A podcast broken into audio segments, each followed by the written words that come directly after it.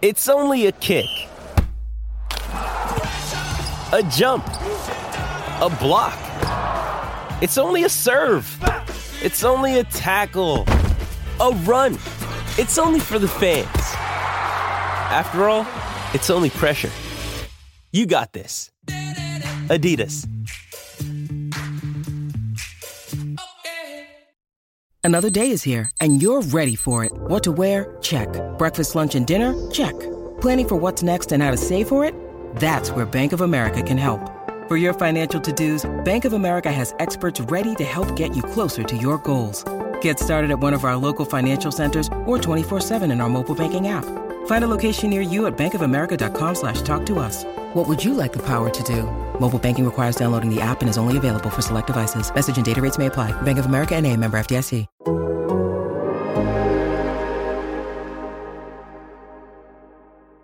Hello and welcome to the Game Theory Podcast. I'm your host, Sam Vecenie. We're presented by The Athletic. Today on the show, oh, he's back. Dear friend of the program, Matthew Penny is here. It's been a big few days in Boston sports, so I, I figured that I needed to give Penny an extra 24 hours to be able to recover. We had the Red Sox beating the Yankees in an elimination wildcard game. We had Tom Brady coming back to Foxborough to play the New England Patriots. How is your body and mind recovered, Penny? Uh, Ma- Massachusetts I- I- basketball legend Matthew Penny, by the way. Thank, thank you for proper intro. I thought you were going to throw Stephon Gilmore in there too, just to jab at my heart. Uh, range of emotions, Gilmore, wide, yeah. wide, wide range of emotions, and you had an extra 24 hours for me because the story behind the story is I had car issues. My computer charger's at work. My laptop is on like 26%. Like, all right, let's do it tomorrow. So I ended up going and, and walking around the Fenway area before the Yankees game. I, I promise that wasn't like a, a dog ate my homework thing. Like, I legitimately didn't have my charger.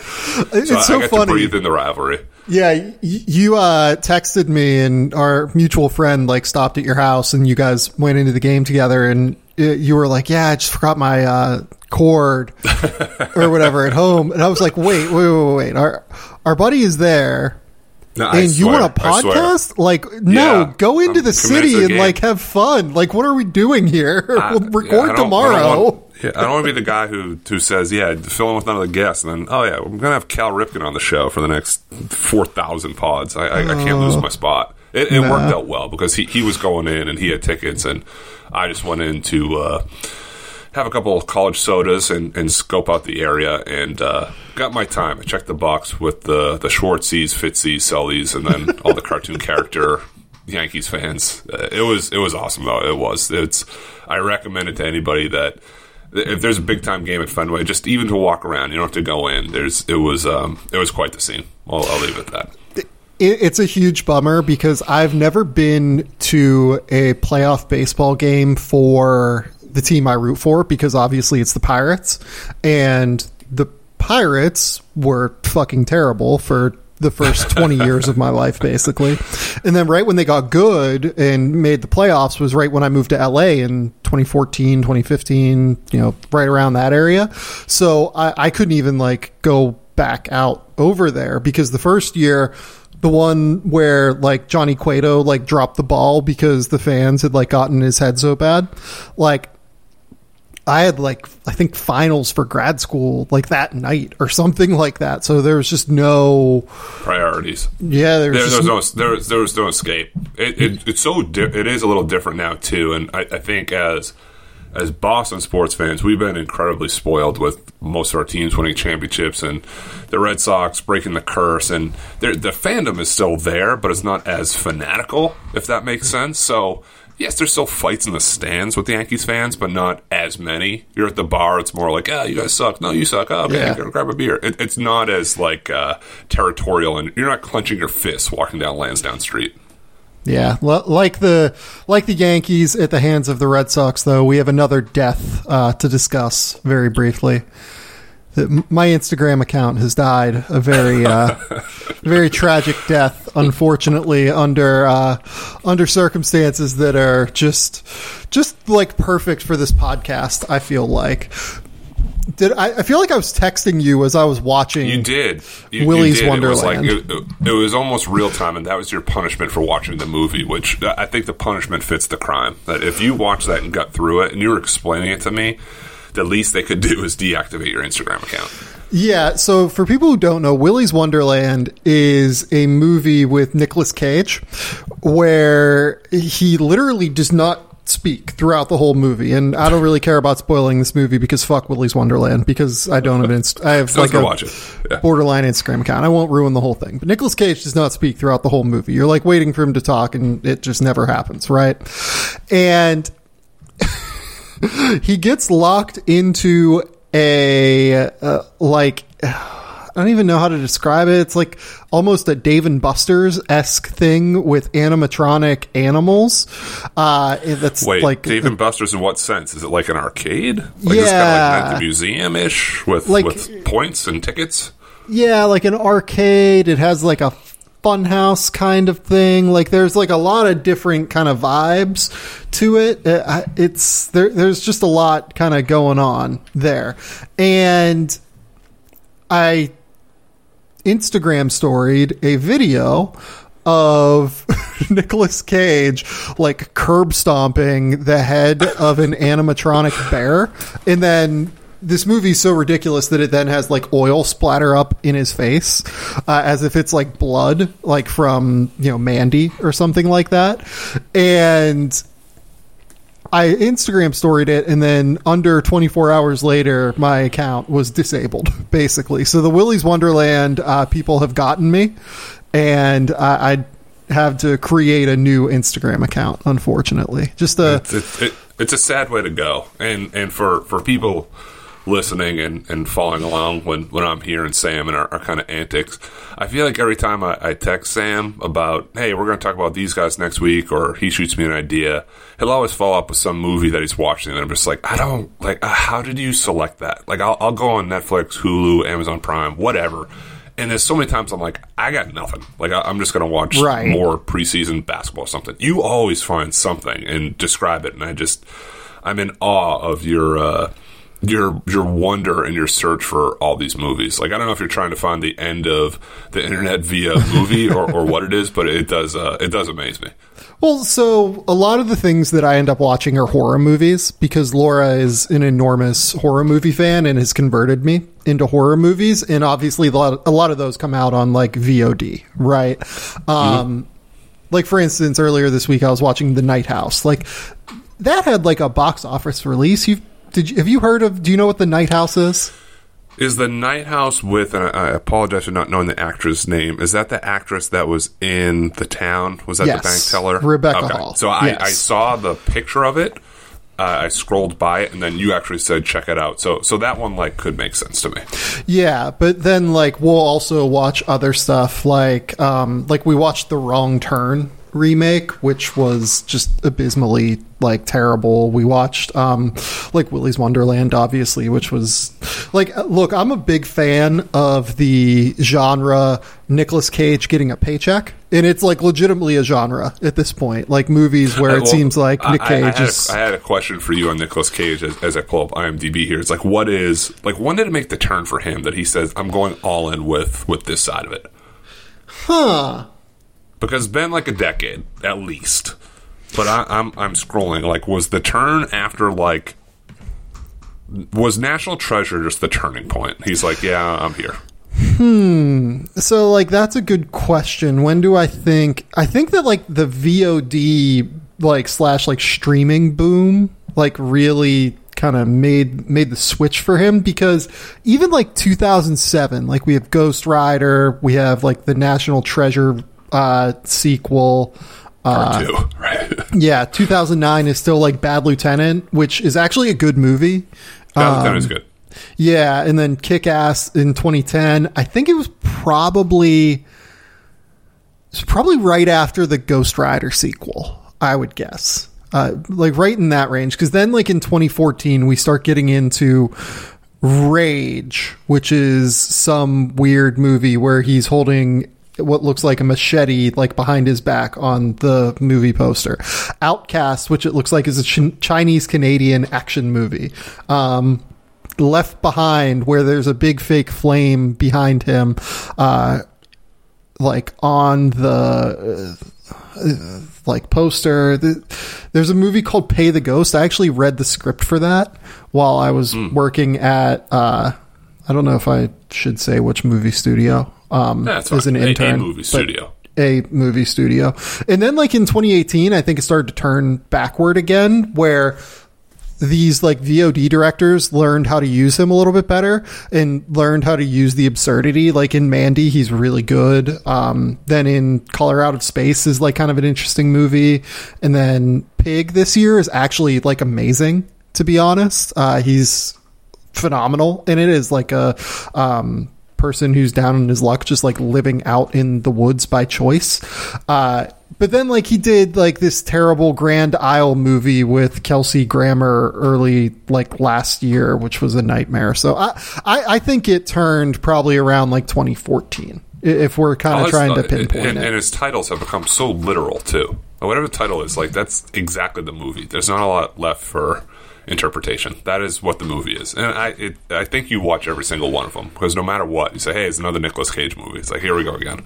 I I don't watch all of them. Like I haven't seen 2020's Jiu-Jitsu, despite the fact that it has both Nick Cage and Frank Grillo. Like, look, I'm a big Frank Grillo fan as much as any other action movie connoisseur, but yeah, ha- haven't gotten to that one yet. Let's say. Uh, I do watch a lot of them though, which says a lot about me, doesn't it? Uh, like, there's a new one. It, there's a new one called Prisoners Out of Ghostland where it looks like he has like samurai swords. He's in Ghost. He's in Ghostland as prisoners. That's it. The Wikipedia, um, the Wikipedia genre of Prisoners of Ghostland, it says Prisoners of the Ghostland is a 2021 American weird Western action crime film. Whenever we've got five descriptive words on what kind of genre the movie is, and one of them is weird, you know that you're getting into something there. Uh, they probably put some thought into that too through through an intern and like spice that up a little bit. Throw another word or two. Get another descriptor. Oh my That's god! Weird fit. Um, do you want to do you want to do the many saints of Newark thing now, or do you want to wait until the end? Let's wait till the end so people don't jump ship and say, "Why am I driving to work?" and they're still talking about Nicolas Cage 17 minutes later. Yeah, that's a good point. Okay, let's. Uh, we're here to talk about wings in the 2022 NBA draft. So interesting crop of players for a number of reasons. I sent you a big list earlier this week of the guys that we want to talk about. We kind of split wings and forwards into a couple of different groups.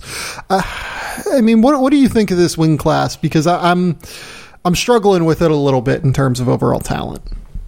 Well, I looked at my notes, and uh, we're doing wings today, and I'm assuming we'll do guards in the next week or two. I, I, when we're done, we'll have talked about here around hundred guys, which is which is good. I think we cover a lot.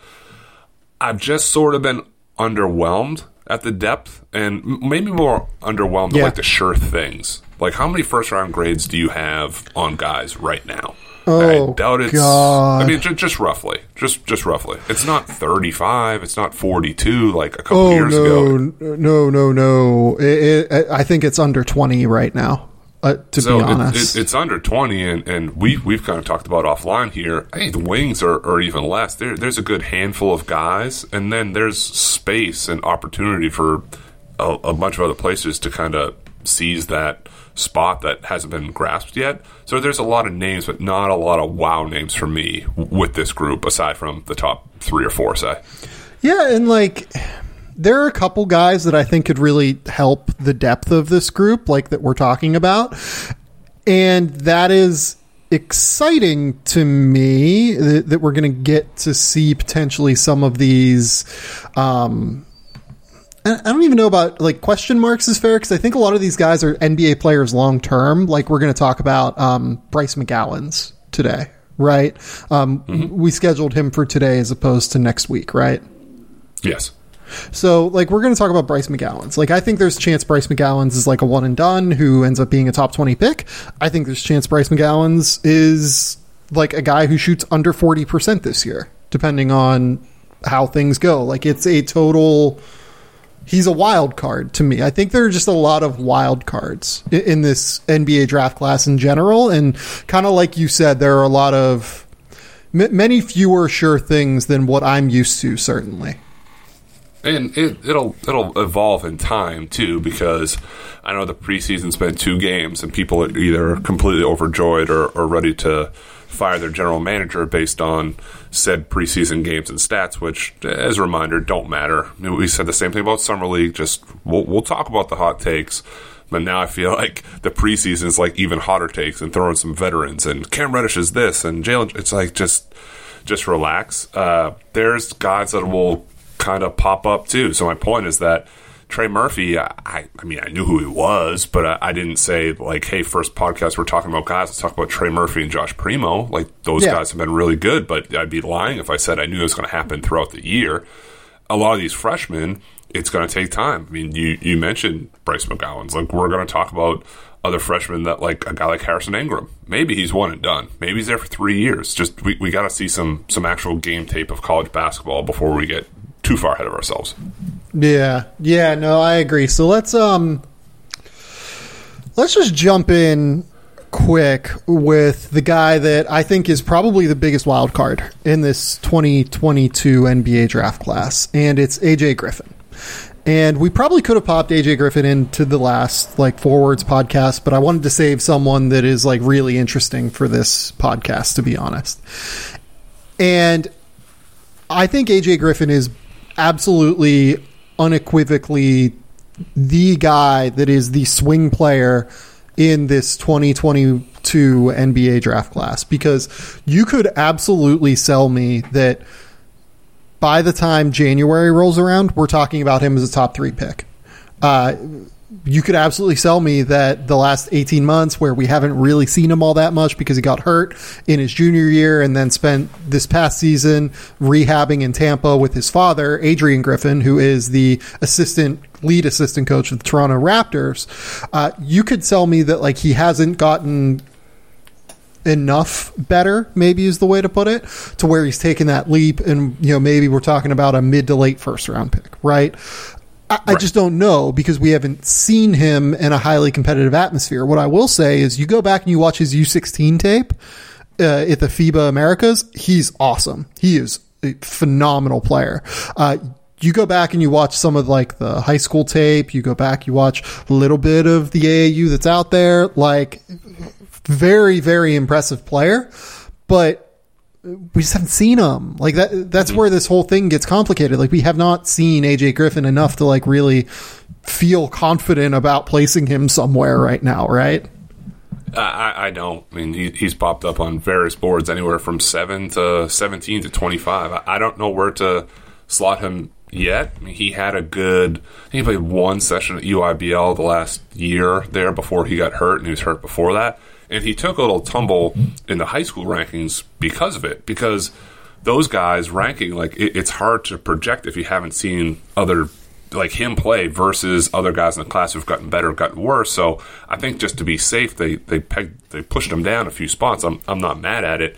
I, I'm drawn to what he can do and it's telling that we said I didn't know where to put him. Do we put him at three? Put him at the four? He can play multiple positions. Yeah, and he's grown a little bit, and at the same time, he developed his game. And when he's healthy, he has real explosion and pop to the way he attacks. And yep. it's more of an NBA game with him, with his footwork and with his angles to beat guys. He'll seal a guy and have a quick little fadeaway. Uh, he can make you pay when he's left open from from deep.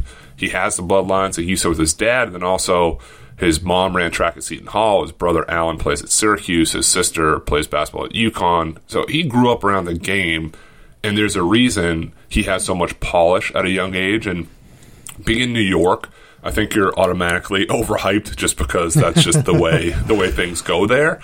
And when I first saw him as a freshman and sophomore, I was like, nah, I don't know, maybe.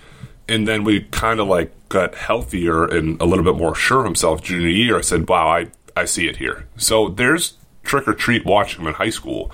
There's games he looks like a, a, lottery pick, and others he looks like he would come off the bench for like a, a Big East team. So I, I, don't know which AJ Griffin we're going to get.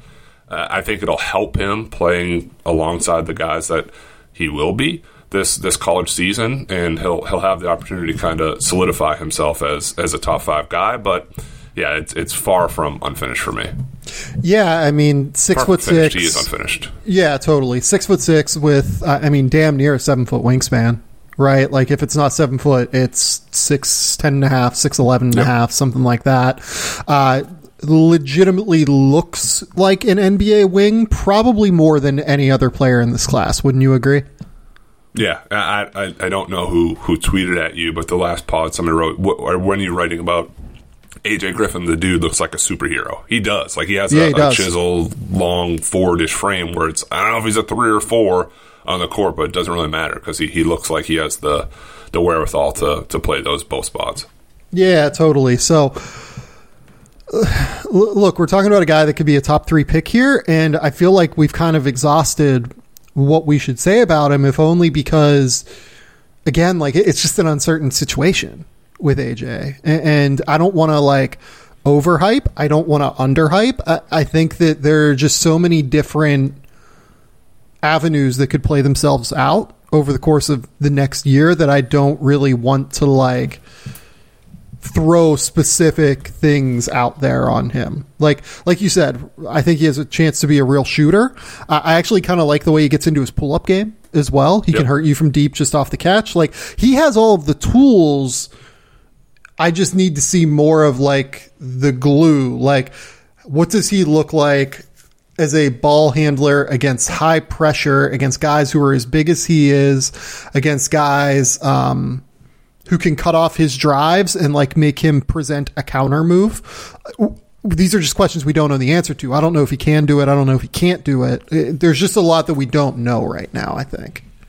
And I, I don't know if we mentioned this. He, he's going to Duke, so he'll he'll be playing next to Paolo Banchero, who's in discussion for the top pick in the draft. I am fascinated to see what that relationship basketball wise looks like.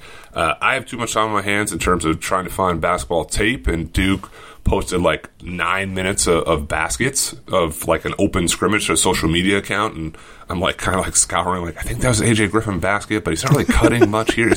So uh, I, I need to see full games. Uh, I think it'll be a, a, fun watch with with him and Paolo to potentially battle out for those top three ish picks. And now that we're past AJ Griffin, like we're we're into total wild card territory now. In terms uh, of I'm scrolling at that. Yes, I mean he, he's he's pretty wild, but yeah, the, there's uh, I'd say more wild card. Just not a ton of separation right here, right now. Well, I, I'm saying like I think AJ Griffin's like definitely the best talent among these wings. Sure. Once you get past him, so like the next guy we have listed here is Ben Mathurin. Like, yep. I think Ben Mathurin can dribble a little bit. I don't know if he can dribble on an NBA court right now. Like yeah. you know, the next guy here is like Peyton Watson, right? Like Peyton Watson's very skinny. Um, I, I, have questions about how it's going to look at UCLA this year. Dyson Daniels, like I have questions about the jump shot. Marcus Bagley, I have questions, you know, kind of similarly to AJ Griffin. he was a guy last year that um, people hadn't seen a ton of over the course of the last couple years. So. Uh, this is this is where we start getting into wild card territory, I think. And uh, I just want to like, a lot, and a lot of the evals are similar to, to everything you're saying. A lot of the guys right. like, well, can he shoot? Kinda. Can he dribble a little bit? Well, you need those skills as as a wing in the NBA. It's kind of non-negotiables, right? But also, wing is by far the position that NBA teams are looking for most right now in terms of like depth players. So a lot of these guys are going to go in the first round. It's just right. we don't know which ones necessarily. We don't know which ones are going to prove themselves as being worth that. We don't know necess- like we have a good sense. Like I have a pretty good sense of the having watched tape and like we're going to evaluate these guys. But this is this is really the wild card group of the 2022 class. So let's take a quick commercial break, and then we're going to dive into some of these names here that I think are pretty fun.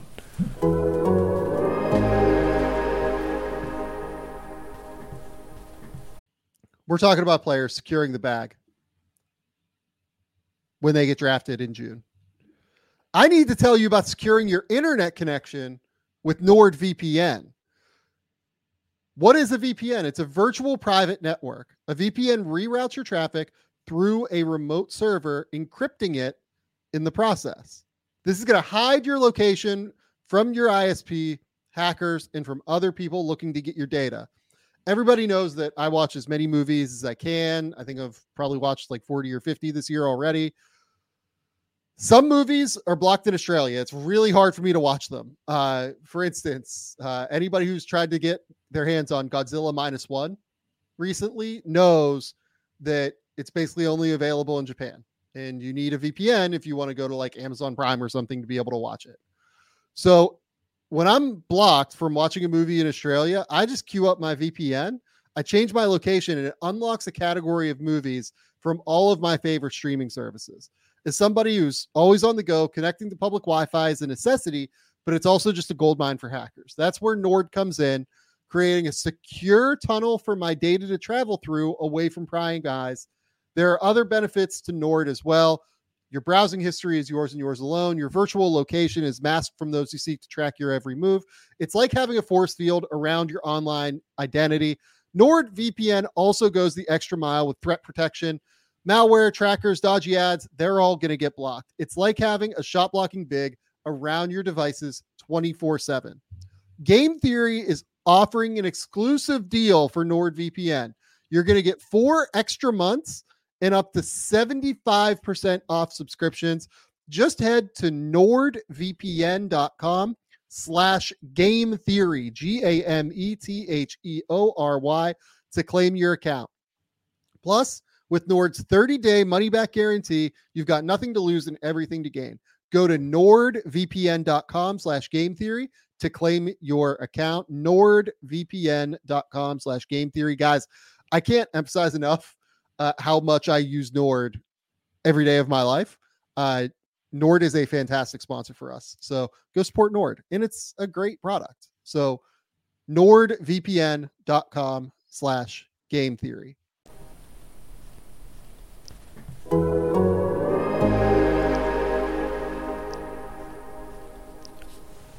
Okay, we're back. Let's start with Ben Mathurin. He is a six foot six wing out of Canada, has like a six foot ten wingspan, six foot nine, six foot ten. Uh, going to Arizona, went to Arizona last year, uh, was a really good three and D player for the Wildcats. Considered going through to the NBA draft uh, after one season. I think probably would have been selected somewhere in the top 40 had he done that, uh, but ultimately decided to stay at Arizona for his sophomore year. He'll play under new coach there, Tommy Lloyd. And it's an interesting skill set because he's a legit 40% three point shooter right now, I think. And he is, uh, accountable defensively. I would say I don't. I wouldn't go as far as like disruptive defensively, but he's very accountable. He's long. He can defend multiple positions. I think he's just kind of a three and D guy right now. And while that has value in today's NBA, and he has real NBA athleticism, I think there's still kind of a lot to work out in terms of the rest of his game. I, I do want to give him credit for a lot of guys will declare for the draft, say they go back to school, and uh, they haven't necessarily worked in a game or you don't really show. His stuff has been very forward facing. So his offseason, he went to camp with the Canadian national team. It doesn't make that team, so he ends up playing the U19 team to capture the bronze medal. He scores 30 or more points twice in, in that FIBA yep. tournament. He's added 15 pounds of muscle per the Tucson Journal, so he was listed at 195. Now he's up to 210 pounds on the website. Great. Hitting the weight room. I want some development to his mid range game as well. He shot the three. He was 38 for 91 last year. He can finish some by the rim, but what, what else can he do? He, he doesn't really shoot well in the move. He doesn't really have a floater. You have to keep the defense guessing and not have them settle in, knowing if he's run off the line, he's going to try to throw himself in the paint and the handle's not the tightest. The FIBA so, stuff, I will so say. You think you think he can't really shoot on the move right now? Well, I mean, my next point was he did pull up from 15 feet a lot more this summer in the U19s. He did. Mm-hmm. So it, it's. I feel like he's taking the criticism or the constructive criticism and feedback he got during the, the kind of early drafters process and then trying to put that into practice. Similar to that, though, I, I also want him to facilitate a little bit more and yeah. keep like some continuity offensively when he isn't scoring. Only one around one assist per game and not view as a threat to, to find that open man. If he's coming off a high ball screen, like he's looking to shoot and everyone kind of knows it. And Arizona's going to need him to score and to self create.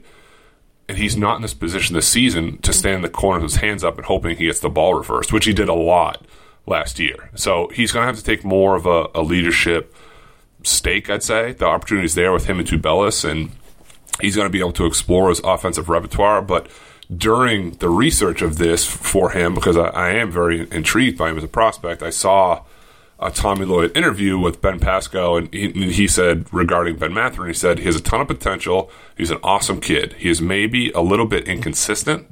I think for him, he's going to find ways to utilize his abilities in other areas of the game, whether that's offensive rebounding for a putback, running for an easy layup, back cutting for a layup. So he's not just relying on somebody passing the ball and him shooting a three. I think this kid has so many ways he can contribute. I said, that's perfect. I don't need to say anything else. Like his head coach gets it. I think that's we all see as kind of draft evaluators. Like he just needs to take that next step. Yeah, and, and Tommy's really smart with that stuff. Um, anyone who's spoken to Tommy Lloyd before uh, just kind of understands that. That uh, I think Tommy will get the most out of Ben Mathurin in, in a pretty real way because he has experience dealing with NBA prospect wings. I mean, he just coached Corey Kispert last year, for instance, right? And Corey Kispert developed into one of the better cutters, one of the better transition runners yeah. as well.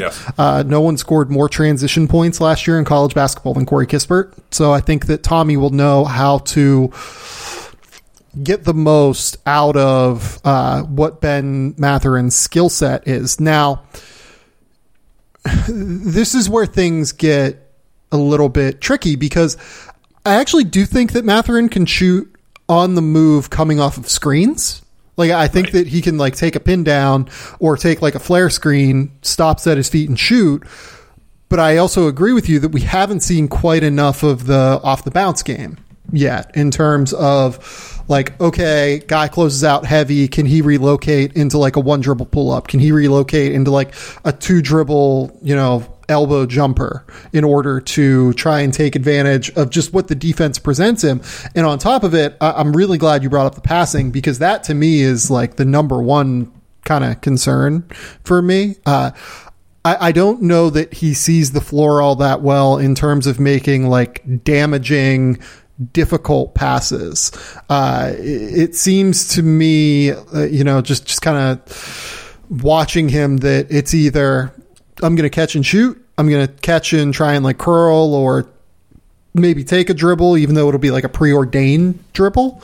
Uh, or I'm just going to make like an escape pass kind of thing, as opposed to trying to draw defenders toward me. And that's fine. Like he's young, it'll take time, but um, that's kind of where I'm at. Like he's a good player. He's he's, he's, he's an easy out offensively, right? Yeah. The, the, the, Corey Kispert thing is a great point because Corey Kispert is one of these movement shooters, and you're not going to shoot it like him. I don't think so. But he was as dangerous as a cutter hitting, going away from the ball. Timmy finds him here. Like you, you didn't know where that guy was going to be. If you leave Ben Mathurin, at least last season, if you left him in the corner, if the ball's on the other side of the court, you could go and help side and he's still going to be in that corner. He's not one of these guys like sneaks behind the zone or like, you know, he, there's a back cut you're overplayed. Like he was just kind of one dimensional in that sense, and that he's right where you left him. He'll catch it, he can hit a three, but like everything else needs to just be expanded upon. Yeah, no, I agree with that. Um, okay, let's go to the next guy. Here is I, I want to talk about Peyton Watson next. Let's just like stay in the Pac-12. I've seen Peyton Watson probably. Uh, how much have you seen Peyton Watson? So that, that's a good question. Where is he? At Poly High School in California. A, a, couple of those games, and that's that's really about it. He didn't have like a, a ton of tape out there, so just that and some All Star stuff. Yeah, so, so less than five full games for sure.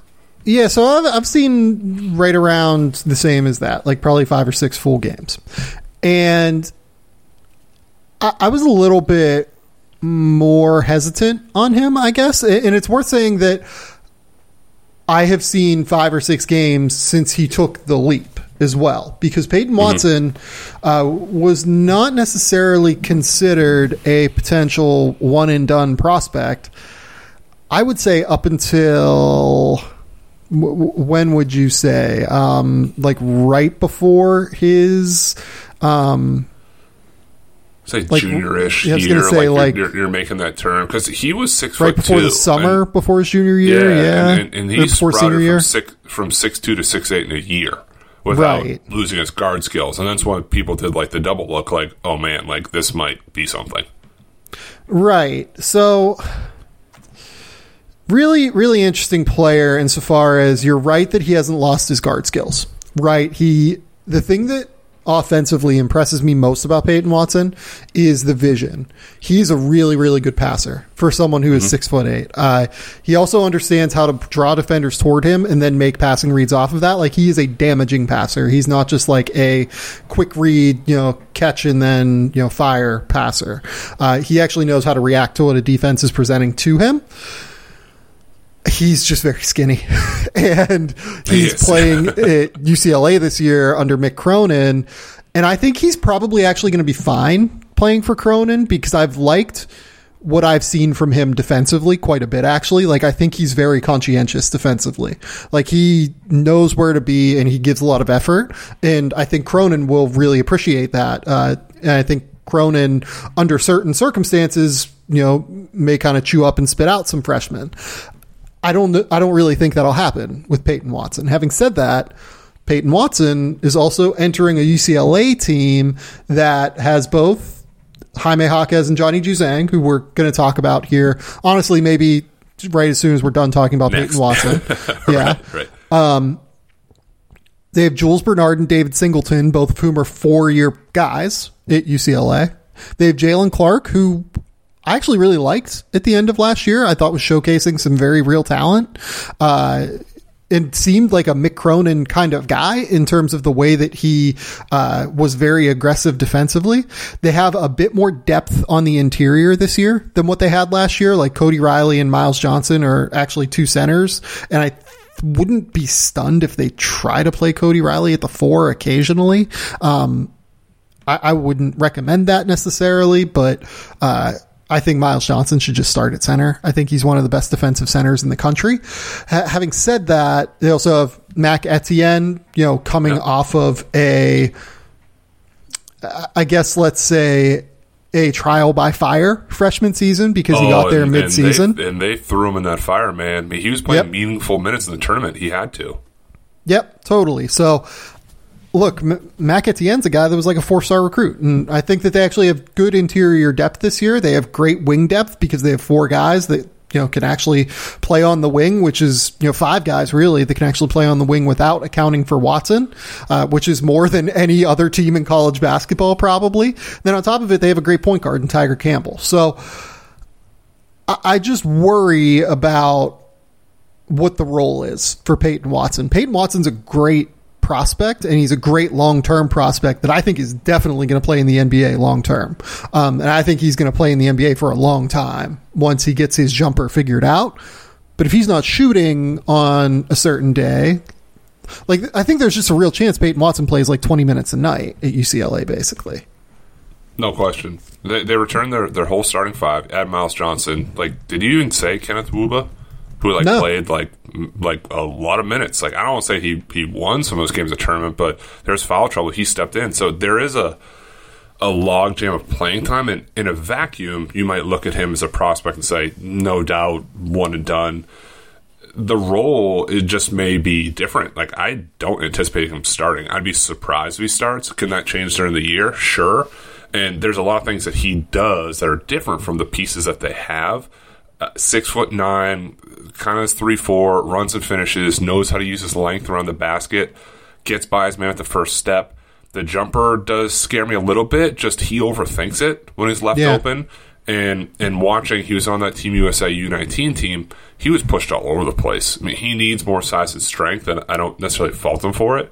And I like the fit of him playing with Jaime Jaquez and Johnny Juzang, just two more floor spacers that allows him to be more of a, a slasher finisher. Like he doesn't have to be a shooter. If if he's just a slasher finisher, gets up and down, shows enough things, the jumper like will will get there. I don't think NBA scouts will be super hung up on it, but Yeah, it will totally. be hard hard to find significant minutes on a team that's loaded and, and frankly has Yep. really high expectations. You make this unbelievable Final Four run out of nowhere, and oh, now we're going to bring everybody back, add a, a five star guy and one of the most sought after center transfers in the country, Myles Johnson. There's just there's a lot there. Yeah, I mean, look, I, I've been pretty transparent that I have a future on UCLA to win the title, like eighteen to one. Like I think UCLA Oh, is going to be awesome. When did you put that year. bet down? Eighteen to one seems outrageous. That seems high. Yeah, it, it was um, probably probably in June. I would say. Wow, Some- I'm sometime like high. June? Uh, my guess would be like ten to one, 12 to one. Yeah, so our, our good friends at BetMGM uh, have already reduced that number down to 12 to 1. They're actually the third that's why I'm favorite to win the title.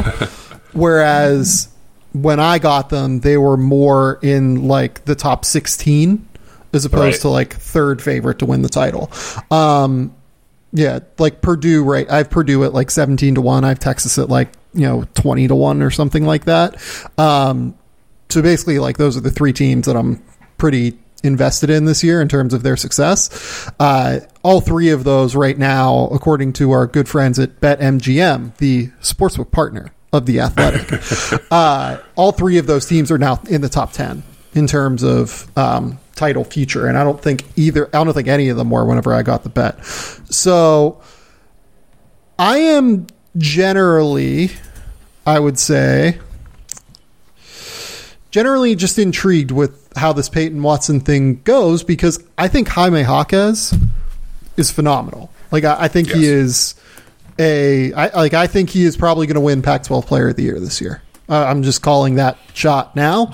I know that his teammate is probably the favorite to win that award. Uh, Johnny Juzang is also phenomenal and very much should be considered for that honor. But Jaime Jaquez averaged 12 points and six rebounds last year. He shot 39% from three and 49% from the field. He's tough as shit. He's a great defender that made the All Pac 12 defensive team. Like, I think he brings more to the table that NBA teams are looking for than Johnny Juzang does, who is just like a super high level shooter right now.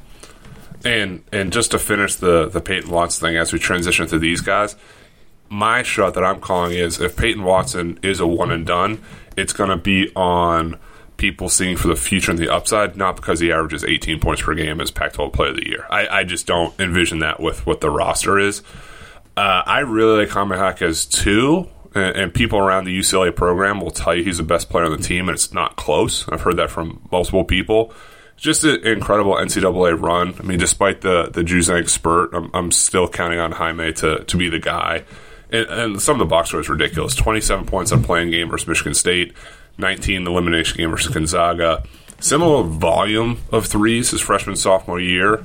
Uh, it was under 100 per season, and he still bumped his percentage up from 31 to 39 percent. Like as a isolation scorer, he's a good jump shooter. Not great out of pick and roll. Yeah. Going back now, and uh, I, I get so emotional watching the tournament, and I, I have to be better at, at looking at through an evaluator, not just somebody enjoying the game. Is that he makes some really tough shots. Yeah. So he has some of that like poor man's college Adam Morrison to him with like the flair, the passion, the showmaking. Uh, I'm not saying he's going to average 28 points per game, but he he does have that fearlessness to him, and he goes so hard when he's in attack mode, and he'll hit these back-breaking daggers during that Final Four run. I just want him to take care of the ball a little bit more.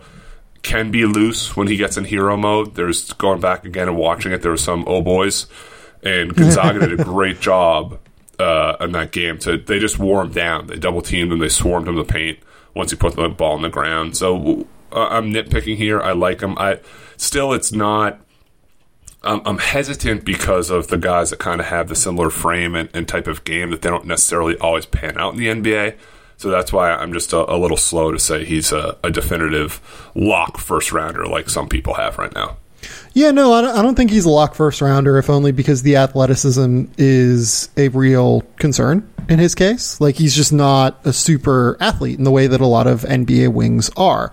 Uh, I think he needs to be like the super high level shooter that we've seen that he's capable of being throughout the course of his career thus far. Uh, I'm, I'm like trying to think of a guy like m- immediately for some reason my mind went to Robbie Hummel, but Hummel was just like a way better passer than what Yeah. Jaquez has ever shown. bi- a little bit bigger. he's a little bit bigger. Like it, it's just like trying to like find. It's hard to find the guy that Jaime Jaquez is like most like in the NBA, but it, it's yeah, it's like not. I don't know why my mind went to Hummel initially, but it's not even that Right, and- he was. I'm just looking up quickly here. He was the 58th overall pick right. Yeah, no, he in, in well, the like, draft and, and played what a couple years. I know he had injuries and whatnot, Yeah. but it didn't didn't pan out. Didn't work. Uh, Rob- Robbie played in the NBA for a while. Like I think it worked And enough. still, but- and look, still still playing three on three. Still doing his thing there. Got to give him credit where credit's due. yeah, like I I think it was more that the injuries just like kind of took a lot from him, unfortunately. But uh, let, us talk about Johnny Juzang now. Johnny Juzang uh, was just on fire the entire NCAA tournament. I mean, we just talked about contested shot making with Jaime Jaquez. Like Johnny Juzang's contested shot making was absolutely unbelievable. I, I mean, mean, for, he he had the NBA Jam Fireball for a tournament. It's like he blacked out in March and became the the super version of Johnny Juzang. And I, I don't. Then I saw the combine and I'm like, oh, that's Johnny Juzang, or is it, or is the tournament version Johnny Juzang? Which Johnny Juzang are, are we getting here this year? so like here's the thing with Johnny. It was happening before the NCAA tournament. So the NCAA tournament that he played was what six games probably because they didn't make the title game. So six games. If you go yeah. back through his final 17 games of the 2021 season, I guess, um, he averaged 19 points, five rebounds, and two assists, and shot 46 from the field and 37 from three on like nearly seven attempts per game. Like, he was really good for a long time. He wasn't just really good and got hot for a six game stretch the biggest thing is like I just don't know what you do with him on defense. To be honest, uh, I, I just don't know that I see the athleticism there to where he can really uh, hold up the point of attack. He's gonna have to get stronger. He's gonna have to like just really be very physical. I feel like. But man, like the, the jumper is going to give him a real shot, and the contested shot making is going to give him a real shot. Like that's a guy where I almost don't care what the percentages say. We know that that dude can shoot, right? Like it's just that he takes a lot of contested ones.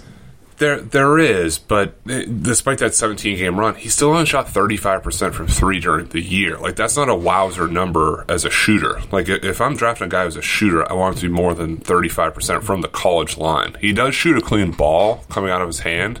I I think he's probably more of like a 38 or, or so guy next Yeah. season. But if the shot's not falling, he's able is he able i'm sorry to turn the corner and, and come off these high ball screens? Is he able to read the defense and kick to the perimeter when the defense collapses? And it's just my other point of question is will he be comfortable creating his own looks with two to three dribbles as opposed to eight? I mean that tournament run allowed him to kind of clear out and- make a bunch of dribble moves or, or turn his back to three point line and do like that old school mark jackson back it down thing for his game and position in the nba and likely his role that's just not a, a translatable way to do it and I'm as much as the tournament and the that last run is burned to my head. Still, the combine is too, where all that Yeah. shot creation and shot making was just sort of gone when the NBA spotlight was on him. Yeah, no, that that's definitely true. The combine stuff, especially when he was up against real athletes all the time, all across the court, like that's a real thing that he is to address for sure. I- will say, in terms of the numbers on his three point shot, he took just as many jumpers off the dribble as he did off the catch last year. I think that if you would change that percentage in some way, and by the way, like as a general rule of thumb, most catch and shoot jumpers for people tend to be unguarded catch and shoot jumpers just because, well, most of them are pretty clean looks, right? Like that's when you take uh, catch Yep. and shoot threes, right? Um, you find the guy who uh, where his help defender has sunk too far in, you kick it out to him, and he's getting a clean look, right?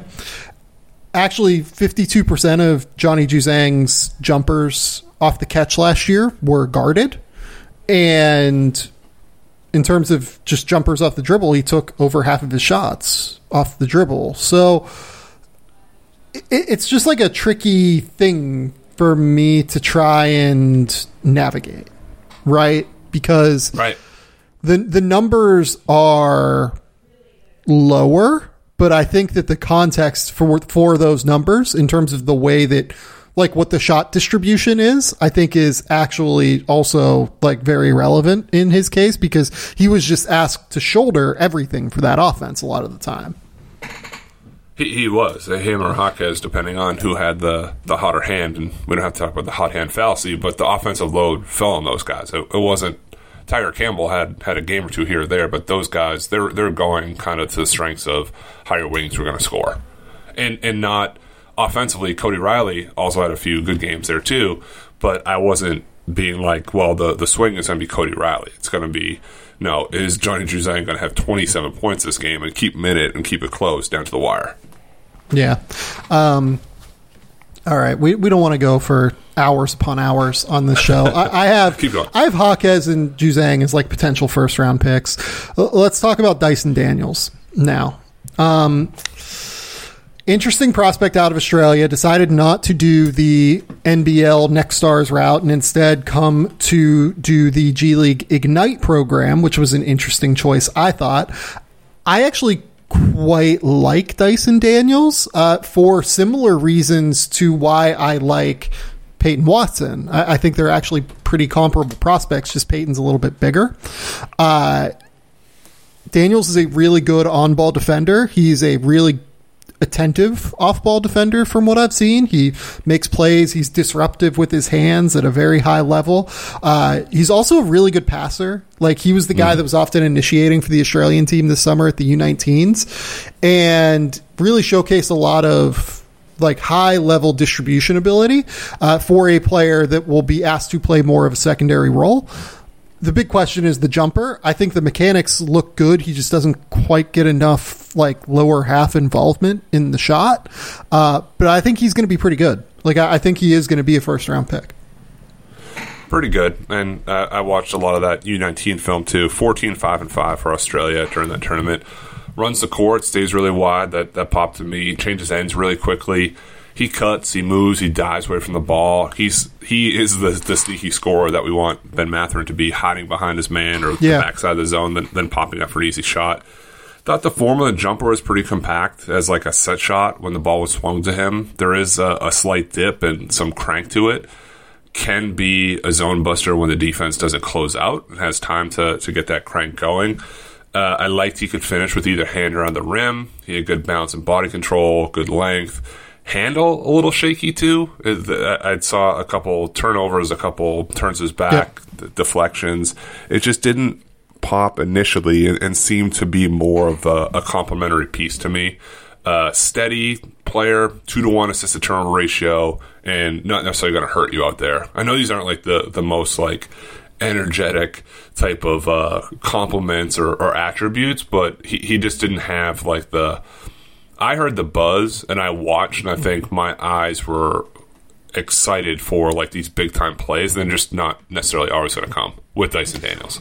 Yeah, no, I, I agree for sure. Uh, I like definitely more of like a workman's game almost like Right. the way that he just like generates offense off the ball and the way he defends and can make some passes like he tries to get to like his step back for three he just isn't a good enough shooter yet to like consistently take advantage of that i think that's the swing skill if dyson daniels is a shooter he's going to play in the nba for like a decade and be like a really good rotation wing uh, if he's not then things get questionable for him in a hurry, I think. And it, it all just comes down to being able to knock down uh, consistent shots for him.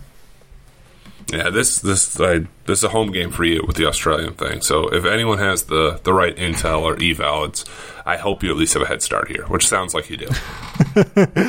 Let's take another quick commercial break and then we'll dive into three freshmen, maybe even a fourth that I'm actually like really interested in, especially one of whom that I think like is a legit real like potential top 20 pick.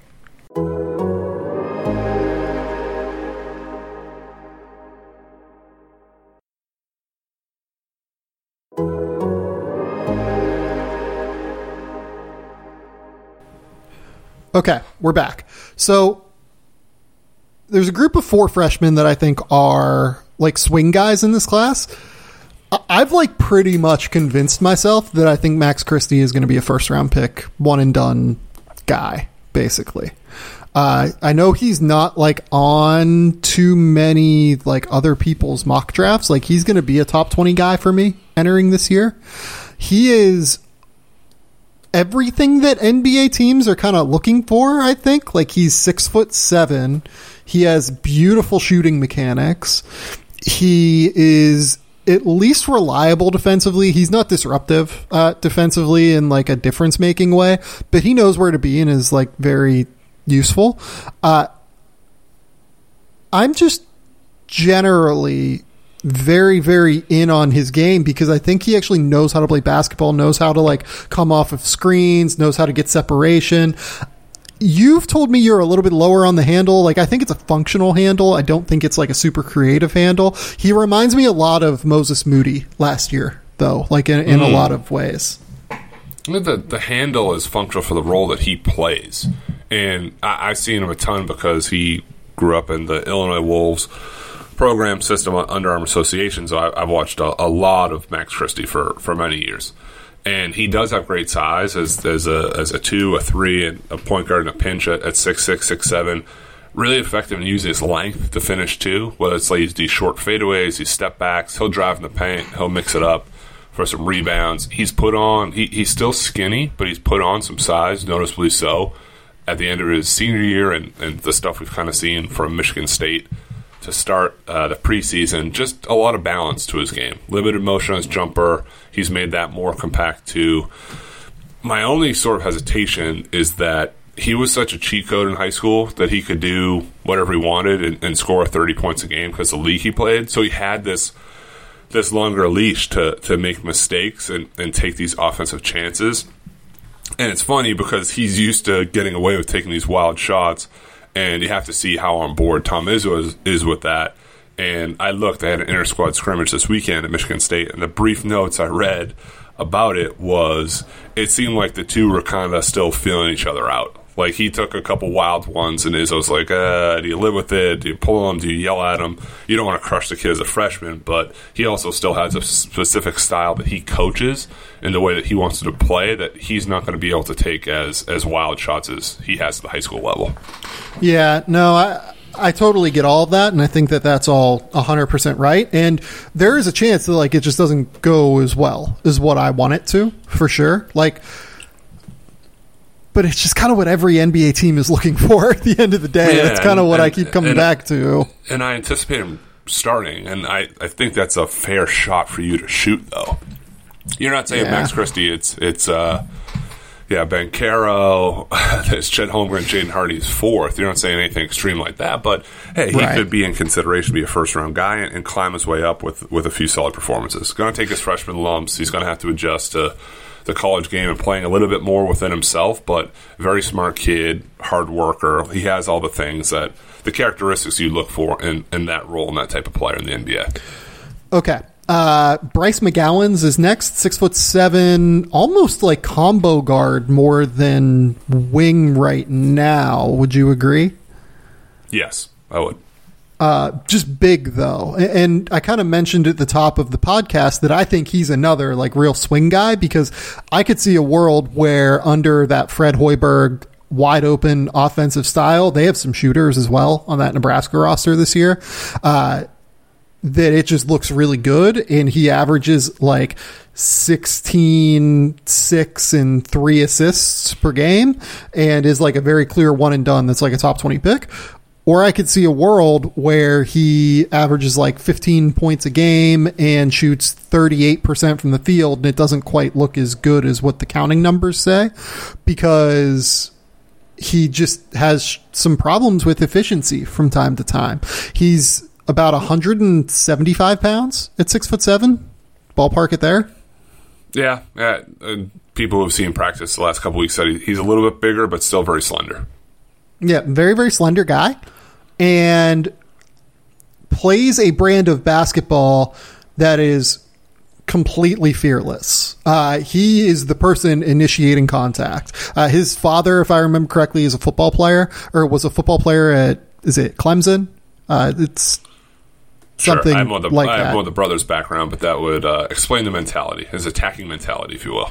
Yeah, so like completely fearless, really like initiates contact, doesn't just absorb contact, actually struggles to absorb it right now because he is so skinny throughout his core and like just doesn't have that strength yet.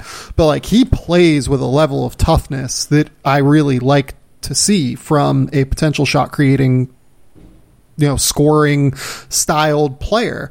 Uh, I like the jumper mechanics. He just has a natural bend and doesn't have enough lower half involvement. Like the release is very clean and he gets good rotation on the ball. I think it's just going to take a little bit of time. And the question is just like, does it happen this year for Bryce McGowens or does it happen next year, two years? I don't know, but I think he's definitely an NBA player long term. It's just what when does it happen basically to where it's most valuable for him to be you know to go through to the NBA draft I guess Yeah, at, at six foot six, a high level athlete. He was a top twenty five recruit, five star across most uh, recruiting services, and it was also a nice game of chess by the Nebraska staff. His brother uh, Trey was at Pitt, transfers to Nebraska. Bryce was actually one time committed to Florida State, decommits and commits to the Huskers for once in a lifetime opportunity to play with his brother. Very smart. He get two for the price of one. I, I don't mean that literally. Uh, so he uh, he pushes the ball ahead really well too to cover ground and can make his own offense off the dribble. I, similar to you, I really like his body control. And he is a capable shooter from distance, and he believes in it. You can see he has confidence when he releases the ball. And the way he gets up and down the court and plays through contact, that pops out. The strength is is obviously a, a, a huge swing, but he needs it. He could probably speed up his jumper a little bit, playing in that Fred Hoiberg system style that, that we watched last year, and we, we saw how much offensive flexibility they gave a guy like Delano Banton and, and different players, but it was kind of like here's the ball, go like do your thing, work on work on defense, Yep. and then you can explore offensively what you want to do. And I, I know that part of the appeal for Bryce, uh, aside from playing with his brother, was there's minutes night one for you to come in and, and score and, and be a high level guy and really showcase the NBA teams what your ability is.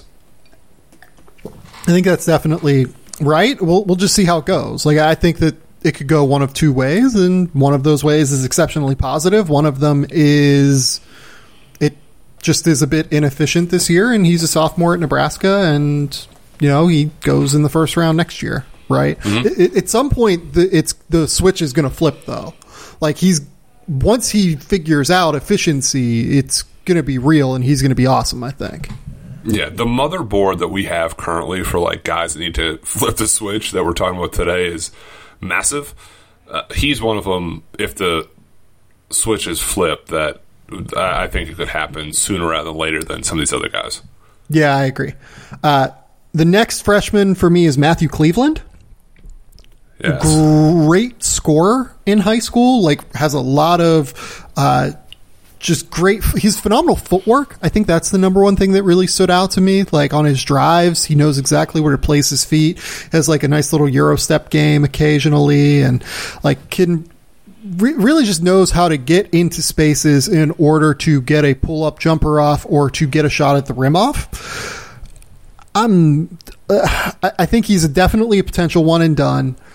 I don't love the like athleticism in a lot of ways. Like he doesn't seem to have a crazy amount of explosiveness laterally and like on the ground. He can jump a little bit for sure.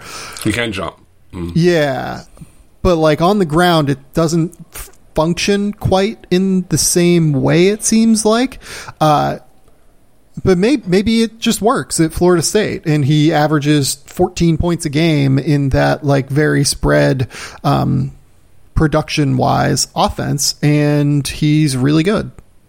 He's an up and down wing, and he, he will convert in transition. It will be. Uh, he's a guy that I want to see how it works at Florida State because Coach Hamilton has, has been great in, in producing these first round picks that go in and you, you don't really know what you're getting. Like even Patrick Williams, like you kind of took a little bit of leap of faith and. Scottie Barnes went really high, and it's been one preseason game. And I don't want to contradict myself, but he showed more stuff in one game, preseason game with the Raptors, than you kind of saw the whole time at Florida State because the floor was more spaced out. He played more than 22 minutes. Like so, Matthew Cleveland could be a byproduct of that.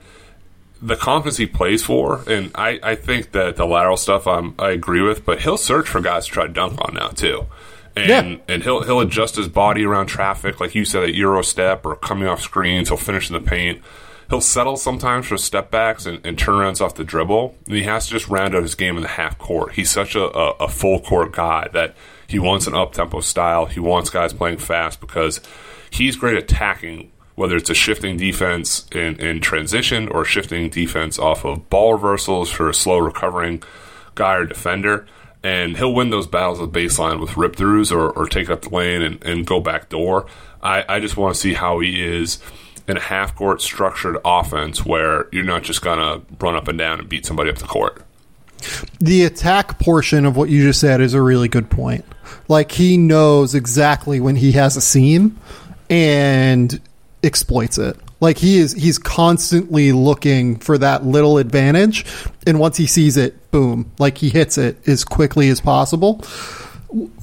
What have you thought of his defense? Because I don't really have a great feel for it yet. No, not not great feel because, well, like we said, so much of the high school tape is is lazy, and, it's not just him specifically, but it's just reach-ins for steals for deflection. You start kind of creeping out to half court to get out for a dunk so so much so often in games that I don't think I've had like a, a real full read on what it would look like for him in a in a forty minute game. Yeah, yeah, I'm I'm just not real sure yet. That'll be like the biggest key to him getting on the floor, to be honest, is being able to play defense at a high level because yep. Leonard Hamilton will not uh, play him if he's not willing to defend. I know that like some of the scouting reports from people who have seen him more than I have have said like they believe in him being able to be like a good defender at some oh, point. Oh, it's just, too. yeah, I, I don't know where he is right now. I think is probably the best way to put it. Yeah, it's it's still he, when I see him as high as he is on, on draft stuff, I, I, I'm not like negative toward it, but I just have more more caution because I, I don't know what the whole thing is going to look like. Okay, he has to shoot. He has to shoot. Has to shoot it, and I think that that's also a pretty real question for him. Uh, can he consistently knock down catch and shoot shots? But we'll see. Um, I have some faith in him being a shooter long term. it's just not right now. And then the last well, guy who's a freshman. Hold, hold, hold, hold on, real quick. Just made me, me laugh thinking about is that uh, about shooting and defending. I think someone came at you at, at Twitter today and said you couldn't guard Emoni Bates. So th- those type of jump shots and, and, defensive stuff will will develop and evolve as we, we go along here too. Yeah, we'll, we'll talk about Emoni in a minute. Um, so the last freshman I want to talk about is Harrison Ingram, who's going to go to Stanford. Really good physical frame, just six foot six, six seven, with like a six eleven, seven foot wingspan. Uh, not a crazy athlete by any stretch of the imagination, but does have like some pretty real talent for scoring the basketball. A very conscientious defender, again, like a guy who really gives effort on that end, and at least a. a I would say probably a better baseline off the catch and shoot than where I would say Matthew Cleveland is. Would you agree? Yes. Uh, the question is just really athleticism. Like I, am not totally sure what to do with him in terms of where he is athletically.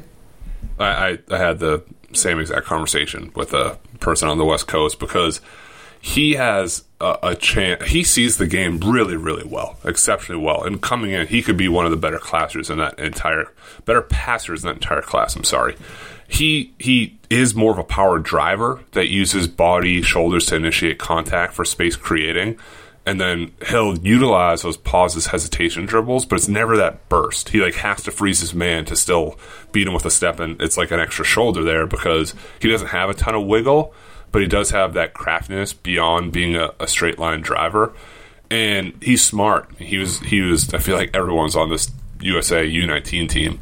But when he was there, he played the middle of the zone. He passed, he moved, he face cut his man along those same lines, he, he does have very active hands on defense for steals and deflections too. So it's like his mind is is faster than his body. The foot speed and lateral quickness, it, it may be an issue. It, could improve. His body has leaned out some since he got to campus. The shot isn't bad, just a little flat at times. And again, it's fixable. And Stanford's been on a hot streak with prospects developmentally even more so. I could sneaky see him creeping up too because I, I do like his skill set. Foot speed always scares me as, as a, a, thing defensively to, to get there in the NBA. And it's a big thing to just say, yeah, you got to fix your feet. But he does a, a lot of things really well. Okay. And then the last little group we're going to talk about here are the returners. So Marcus Bagley, I think, probably would have been a top 50 pick in the 2021 draft, decided to go back to Arizona State with him, uh, just needs to continue to prove that he's a consistent 35 to 40% three point shooter, has real uh, defensive properties, and continues to be a high level defender. And I would just like to see him expand his game a little bit more as a ball handler. Right. And we also have to remember that last year in Arizona State, he did play with kind of more ball stoppers than Remy Martin and Josh Christopher. So there were a lot of times where I felt that he felt when he caught it, there was pressure for him to force an attempt, or he was going to get the ball back for a half dozen possessions. So you get sped up. He only played what twelve games because of of injury, so it's hard to project. But the yeah. measurements, the combine, you're almost six foot eight with a, a six eleven wingspan. Just need to see more, do more, more steak, less sizzle. Showed showed enough tantalizing stuff in the games. He was healthy early in the year, but just has to do it at a more consistent level. Uh, Terrence Shannon is a guy that you were high on. You had a first round grade on him in the 2021 draft class. Mm-hmm. Uh, I was a little bit lower. Uh, I don't love the offensive feel necessarily, but one of the best wing defenders in the 2021 draft class, and he will be one of the best wing defenders in the 2022 draft class. I was surprised. He went back to school. Everything I was kind of hearing that he had one foot out the door. Has to assert himself. He he can't be the guy that, that didn't start some games and close some games, and the, the shot needs to stay on that trajectory. He bumped it from 26 to 36 percent. Has the pop off the floor. Uh, the numbers in the offense didn't always allow him to show those kind of self creation skills, and he's the alpha now on a team at Texas Tech that doesn't have Mac McClung, and they have seven transfers. So there is this offensive hole in the backcourt from the wing for him to be able to to take over. How do you think that Texas Tech team is going to look this year? Because I can't. I'm fascinated. Quite... I, I, overuse the word fascinating, but you, you have Sardaar Calhoun from Florida State. Uh, yep. He'll take some shots. I mean, you have Kevin Obanor from Oral Roberts. You have Marco Santos Silva back. Yep. So for TJ, it's like I don't want him to be a, a point guard like he was for stretches in the NCAA tournament, and not just go like semi hero mode, not full hero mode all the time. Yeah, no, I agree with that. And like they also have Bryson Williams, who is going to try and take some shots. Right. And I liked Adonis Arms like quite a bit at Winthrop. Uh, really interesting, like long prospect who's like six foot five, but you know enormous. And there are some teams that the analytics model like actually kind of really likes him a little bit. Um, and then you have TJ, who is a really valuable defensive player right now, and I would bet you they sold him on being the guy coming back, right? So uh, just a, a weird roster because like does Sardaar Calhoun run the offense? Like is is that what we're gonna do here? I don't know. There there were times in the tournament, and I went back and watched a, a game this week, and I watched a ton of games last year, but like TJ Shannon would take the ball and kind of like wave off everybody else. Like, no, I got it. Like, I'm point guard. I'm going to do this. I don't know yeah. how much Mark Adams going to let that happen. Yeah, yeah, I don't know. We just don't know what Mark Adams' like philosophy is going to be either, like as a head coach. So th- that part of it is interesting too. Um, Next up is a guy that I'm really high on, Hyunjung Lee out of Davidson, the only returning player in college basketball to average 10 points a game and shoot 50, 40, 90. Uh, mm. Just a genuine elite shooter uh, across the board. He's six foot seven. He shoots off of movement. He shoots from NBA range. Like, period, point blank, everything you're looking for as a shooter. I think he is the best shooter in the 2021 or 2022 NBA draft class. Yeah, 50, 44, 90. He played on the South Korean national team, so I watched some of that stuff. He was a leader out there. He was a primary guard. They played fast. They moved the ball up the court. Then he'll make you pay with him trailing and waiting for kickouts and a, a very good shooter, like you said. Fluid with the ball in the break, too, and, and seems to be playing with real confidence. Yeah, definitely. The big key is defense. Uh, just needs to prove he can defend at some level. Uh, from what I've been told, he's much stronger uh, heading into this season. Has gotten a lot more physical uh, in his ability to just actually absorb contact because at times he would kind of get blown through uh, in a way that was a bit frustrating to see. Uh, and as a freshman, like it was just hard for him. Like he just didn't have the physicality, but. I'm in, I'm intrigued. Uh, I think that there's quite a bit here in terms of talent that he can bring. Uh, I, I, would expect he'll be one of the best players in the A10 this year. Yeah, that, that league is uh, consistently good as a alum of the Atlantic 10 Conference, and there, there are some high level prospects there, or at least high level guys that you do take a second look at. Put it that way. Okay, next up we have got uh, Taevion Kinsey at Marshall. Uh, definitely a big numbers player. Like for sure, he's a guy that averaged, uh, if I remember correctly, I don't have the numbers up, but he was like right around twenty six and three last year. Uh, six foot five, you know, very twitchy, athletic wing big thing though is like a lot of his stuff comes in transition, and I, I just wonder how that translates to the next level. But you know, 53% from the field, 41 from three, and 82 from the line, according to my notes. So, um, you know, needs to prove he can shoot from three consistently. Like that's been the bugaboo throughout his career. Uh, doesn't take a lot of them, doesn't look super confident taking them. But if he can prove he can shoot from three, there's a real shot that he's an NBA player. Right. And I actually think he's a better passer and making reads than he's given credit for. Uh, the only other thing I'd, I'd, add to you is I just want him to stop turning his back to pressure all the time.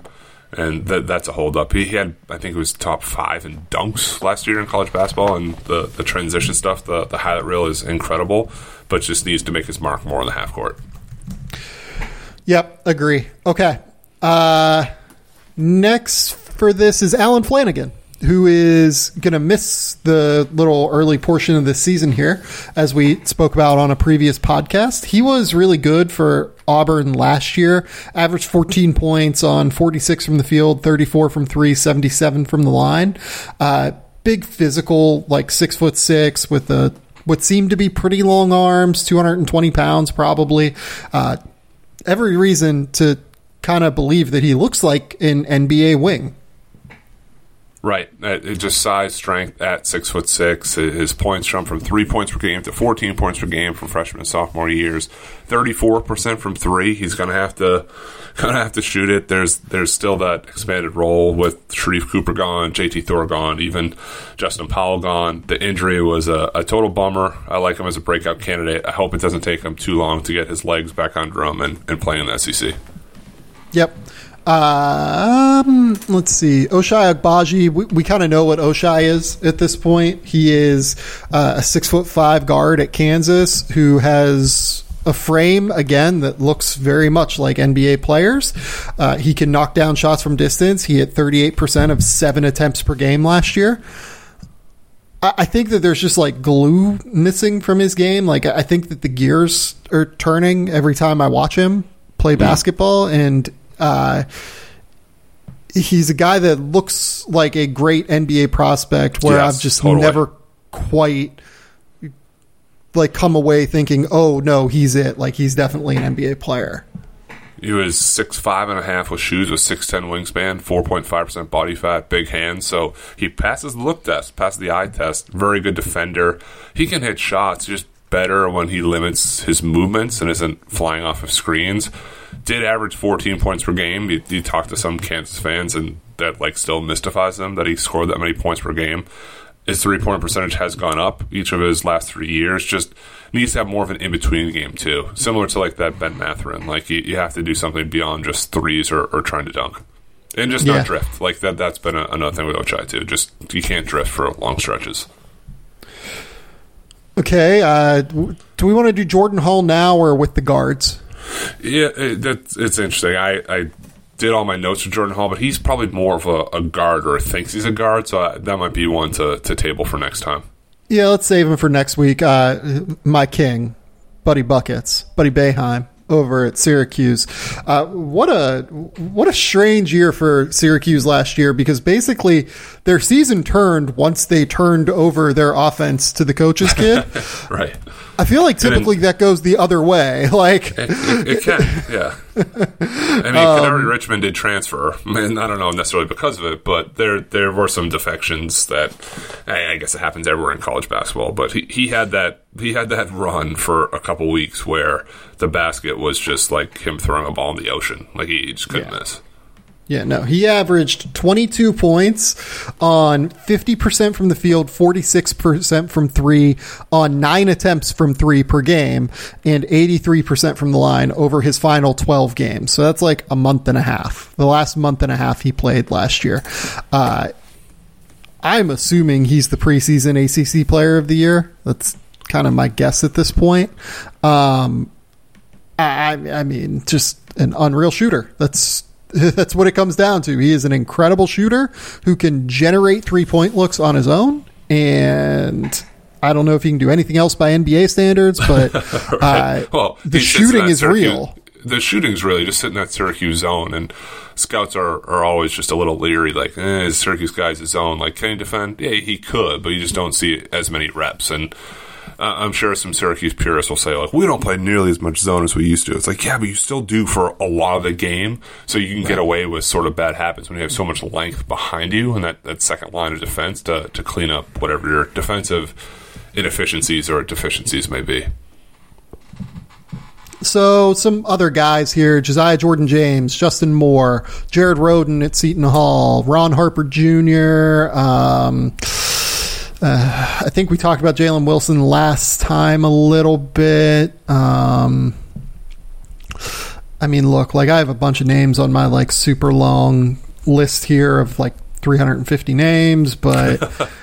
well, uh, last year, didn't somebody stump you? Didn't you have somebody like not on your list who was drafted late? Can't remember who it was, but it was someone in the well, 50s. Balsa. Or, Balsa got uh, drafted. Balsa, that's what it was, yeah. Which was insane. Like, what, what in the world are we doing, Detroit? Like I, it's bad because like I don't want to keep harping on it, but like, good lord. but I'm gonna harp. One name that I did want to bring up that uh, I didn't say beforehand, and not trying to trying to put you on the spot. Ooh, Marsh- here we go. MarJon MarJon Beauchamp.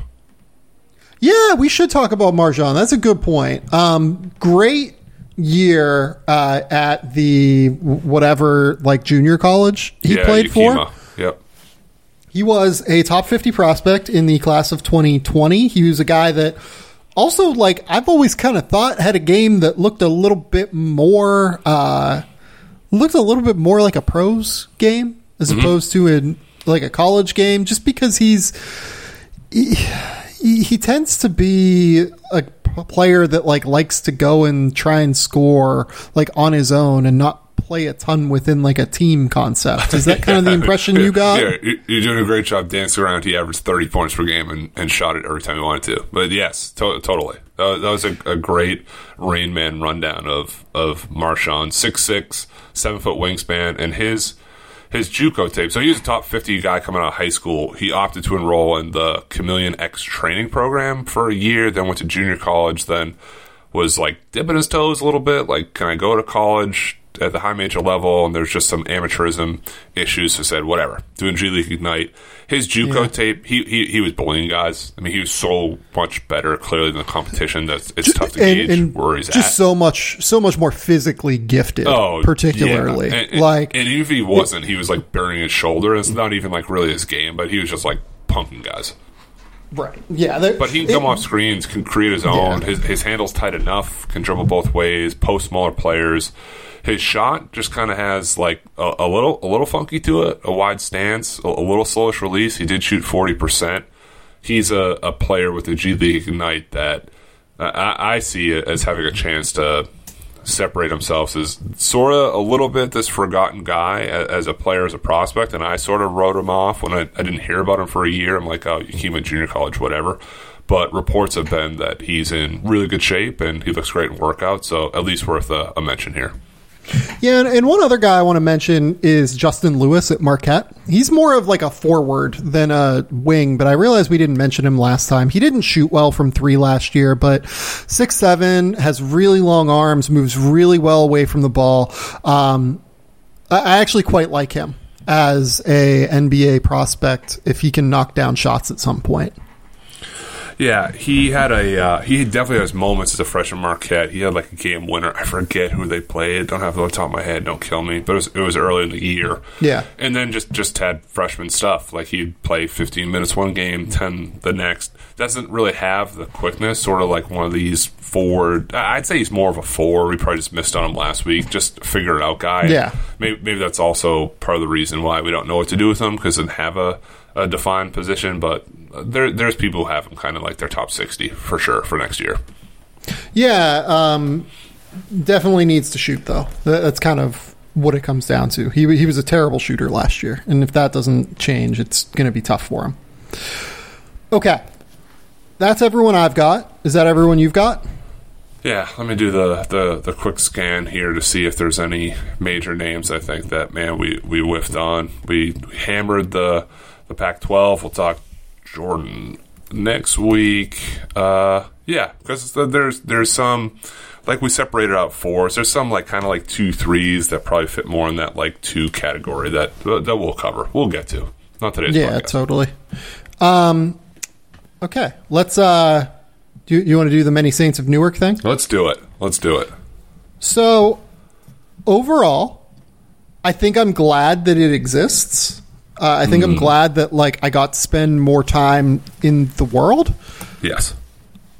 I, I don't think it was a particularly effective film, but I, I'm glad that like it exists and I got to see young Tony with like Michael Gandolfini, who I thought was pretty good. And the Dickie Moltisanti stuff was amazing. I, I didn't really like much else of it. okay. Uh, I'm I'm in the same boat. I think of you. I the Sopranos for me was, was that might have been my first like appointment television TV show. This was like mm-hmm. pre DVR, pre TiVo. That I remember. This is kind of like my first split screen experience of you had the Red Sox on one TV and Sunday night HBO Sopranos on the other. Like you couldn't miss it. I, I, I couldn't miss it. So as much as I loved the show and, and I wanted to see more, with every prequel and remake now after so many stinkers from other stuff, I'm like, just leave it alone. Like, I don't, don't they don't remake Wedding Crashers. Just let it be. Like, let those guys go, go live. So it was fun to go back into the world, but my my friend Jeff made the point. It, it was sort of like the El Camino for Breaking Bad. Like you wanted like one more phase, so it was like a right. thing. It was definitely a movie. It was definitely a show. Uh, my hang up was I didn't think it was bad. Some people are crushing it. I didn't think it was bad. No, yeah, I, I agree. Yeah. I I couldn't get over like the Silvio and Paulie Walnuts, and I understand you have to show who these characters are, but I thought some of it was like the mannerisms were so far over the top. It's like, dude, we get it. Like you're Silvio, you don't have to do like the the lead in the head thing like every single time. That it was just like beaten into you. It, it was hard for me to unsee that once I saw it the first time. I, I honestly thought that the Silvio performance is one of the worst performances I've seen all year. You're a movie guy. You can you can take those wild swings. I, I haven't earned yeah. that yet. It, it like just I, the. I have watched over. I, I think it's like I, I, counted earlier this week. I think I've watched over 110 2021 releases. Um, it's it, it's one of the worst performances I've seen this year. Uh, it, it is unconscious. It was unconscionably bad. I thought. Yeah, like, I, wasn't, it was uh, dis- I wasn't. It, it, was distracting.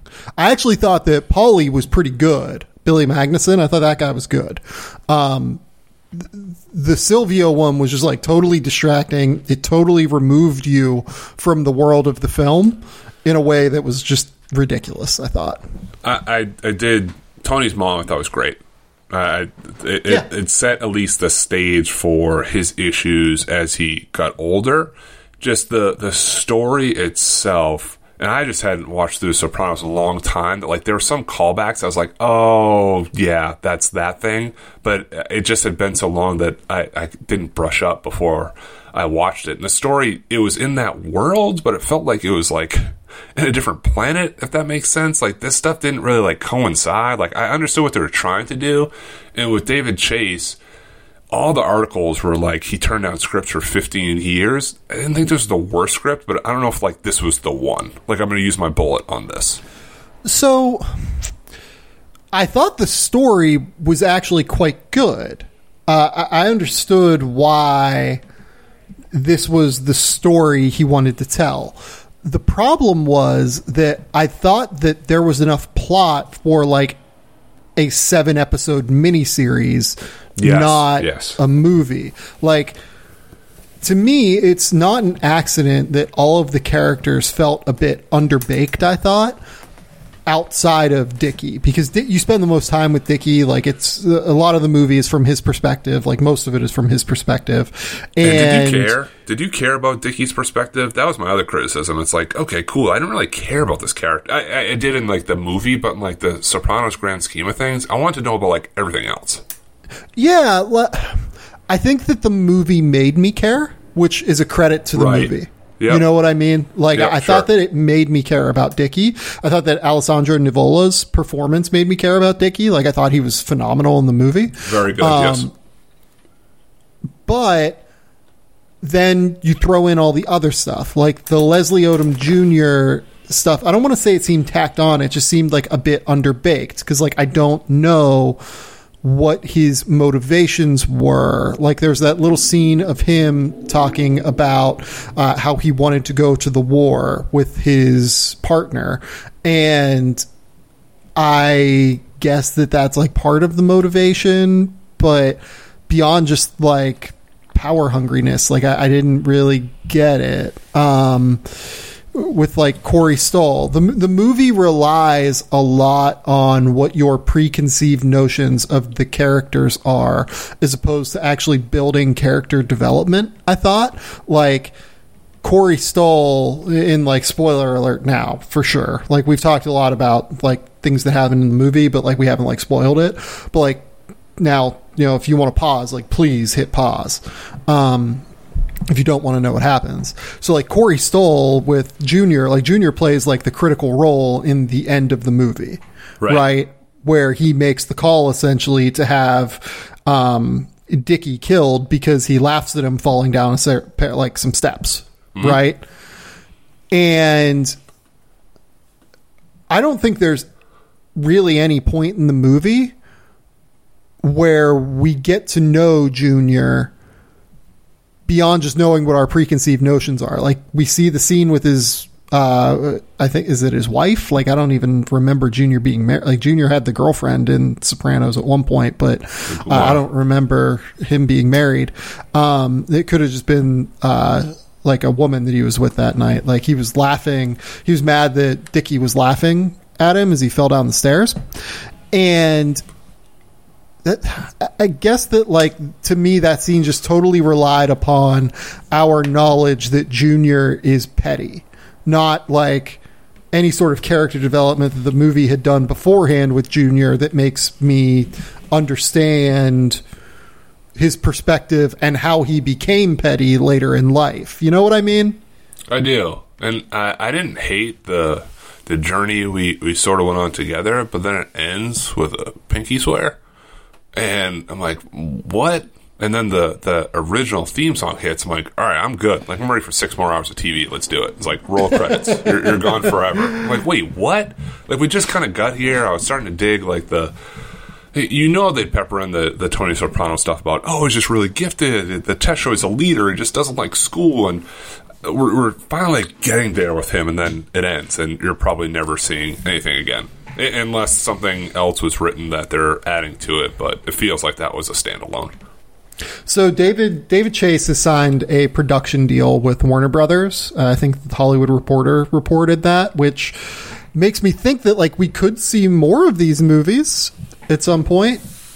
I, I don't know. Um, I, I, think the TV the TV thing's probably gone though. I, I would guess, and I'd prefer like what you're saying too. Take your time, do four episodes. Doesn't have to be six. Doesn't have to be ten like some of these other series.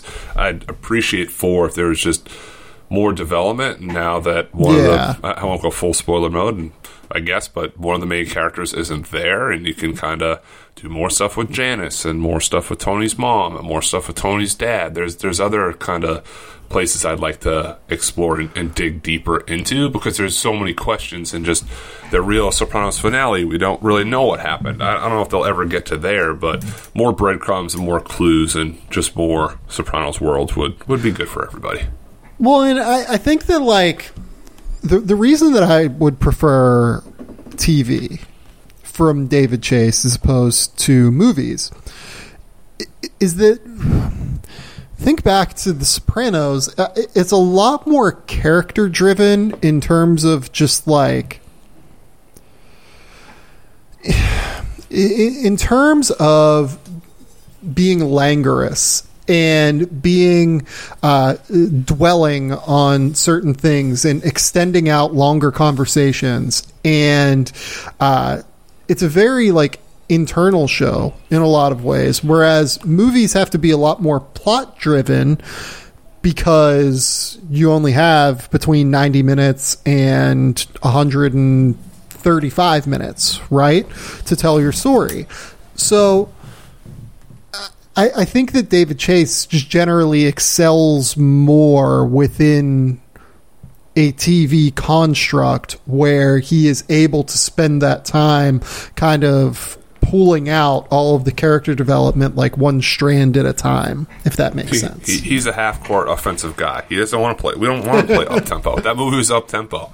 Shoot in the half court. It's where you play well. Run your cuts. Run your back cuts. It was it was still good. I don't I don't want to completely crush it. I've, yeah. my dad my I'm- dad wasn't psyched. yeah. I talked to other people like, well, what was that thing? I'm like, I don't know, man. Like it was a good like Friday night. Like kind of go back into that nostalgic place. And Sopranos did take time. I mean, there's there's episodes with Dr. Melfi or whatever, and and almost half seasons. Like, where is this going? And then the payoff comes. It's wow, that was great. Like I.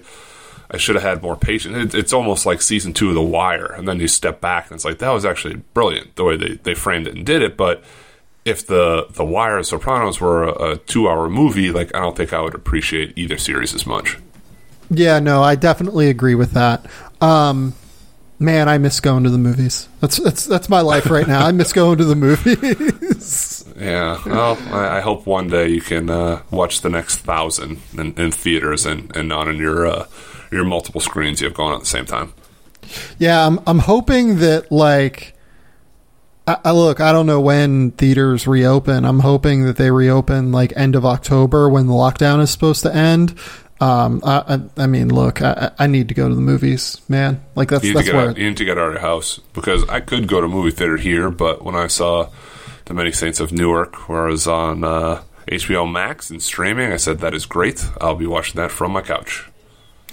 like we, we've got No Time to Die coming. We've got that ridiculous looking Last Duel movie with your guys Matt Damon and Ben Affleck. like Guys, yes. We've, we've got friends from down the street. Eternals. Yeah, we've got Last Night in Soho. Like we, we've got so many movies coming where I need to see them on a big screen. Um, you know, I, wanted to see The Night House on a big screen, but you know, unfortunately, that was just not uh, not something that was ever going to happen. So I, I need movie theaters back, Penny. That's where I'm at in my life. Well, I'll, I'll. That's my next wish for you. Next wishing while throw in a, a spare coin and say this one's this one's for my friend Sam.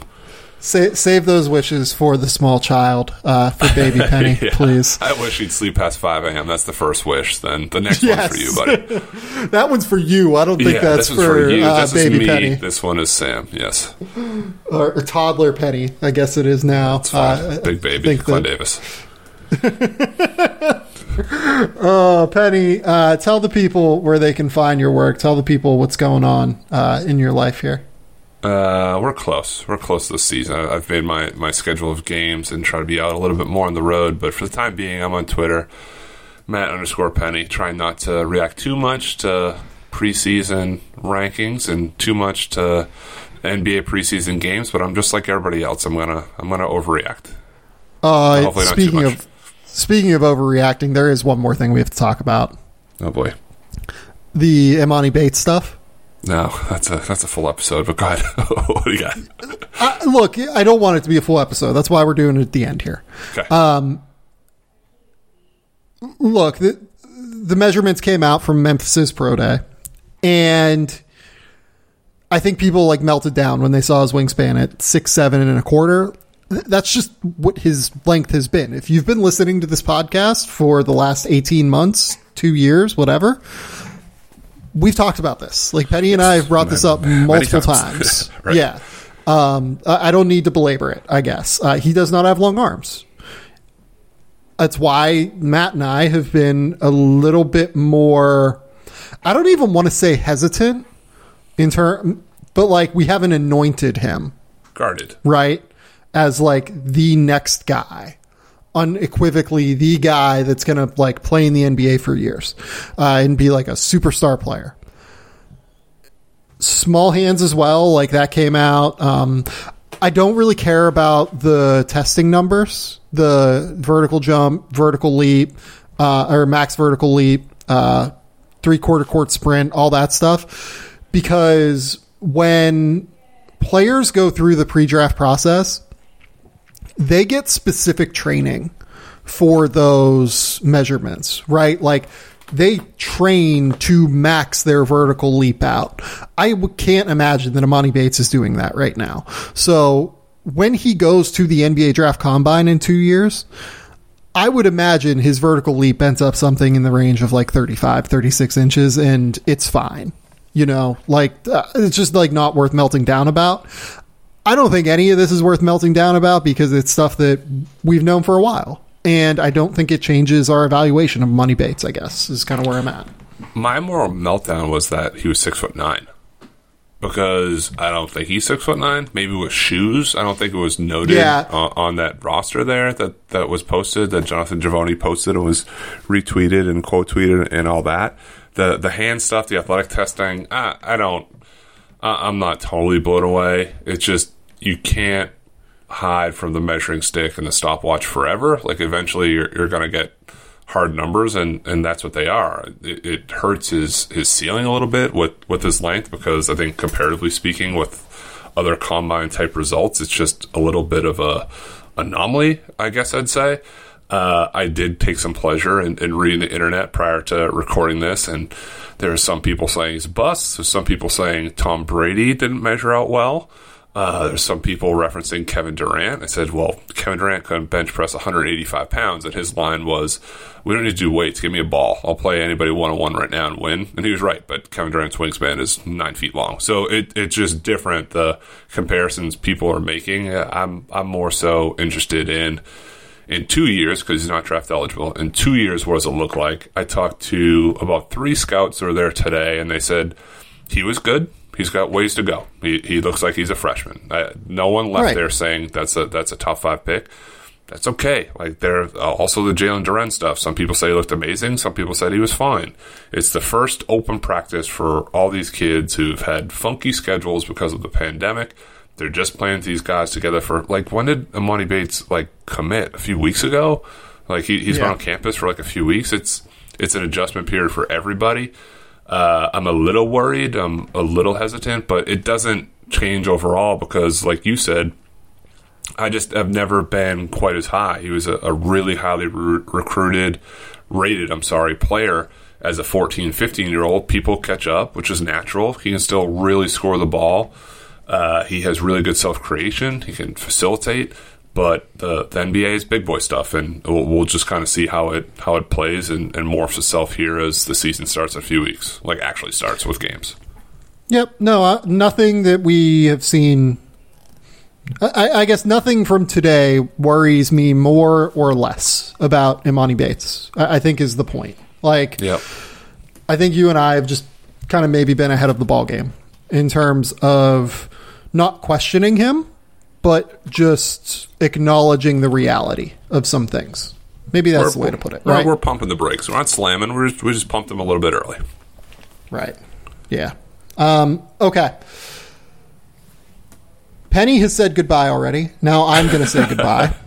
Uh, this has been the Game Theory Podcast. I'll be back Saturday morning with a podcast. I don't know what we'll talk about. Probably some new NBA news uh, that has continued to break basically. Like we'll talk maybe about the weird salary cap machinations. Uh, we'll talk about some strange preseason stuff we've seen. I don't know. I'll, I'll talk about the NBA on the next podcast though. But until next time, we will talk soon. Bye.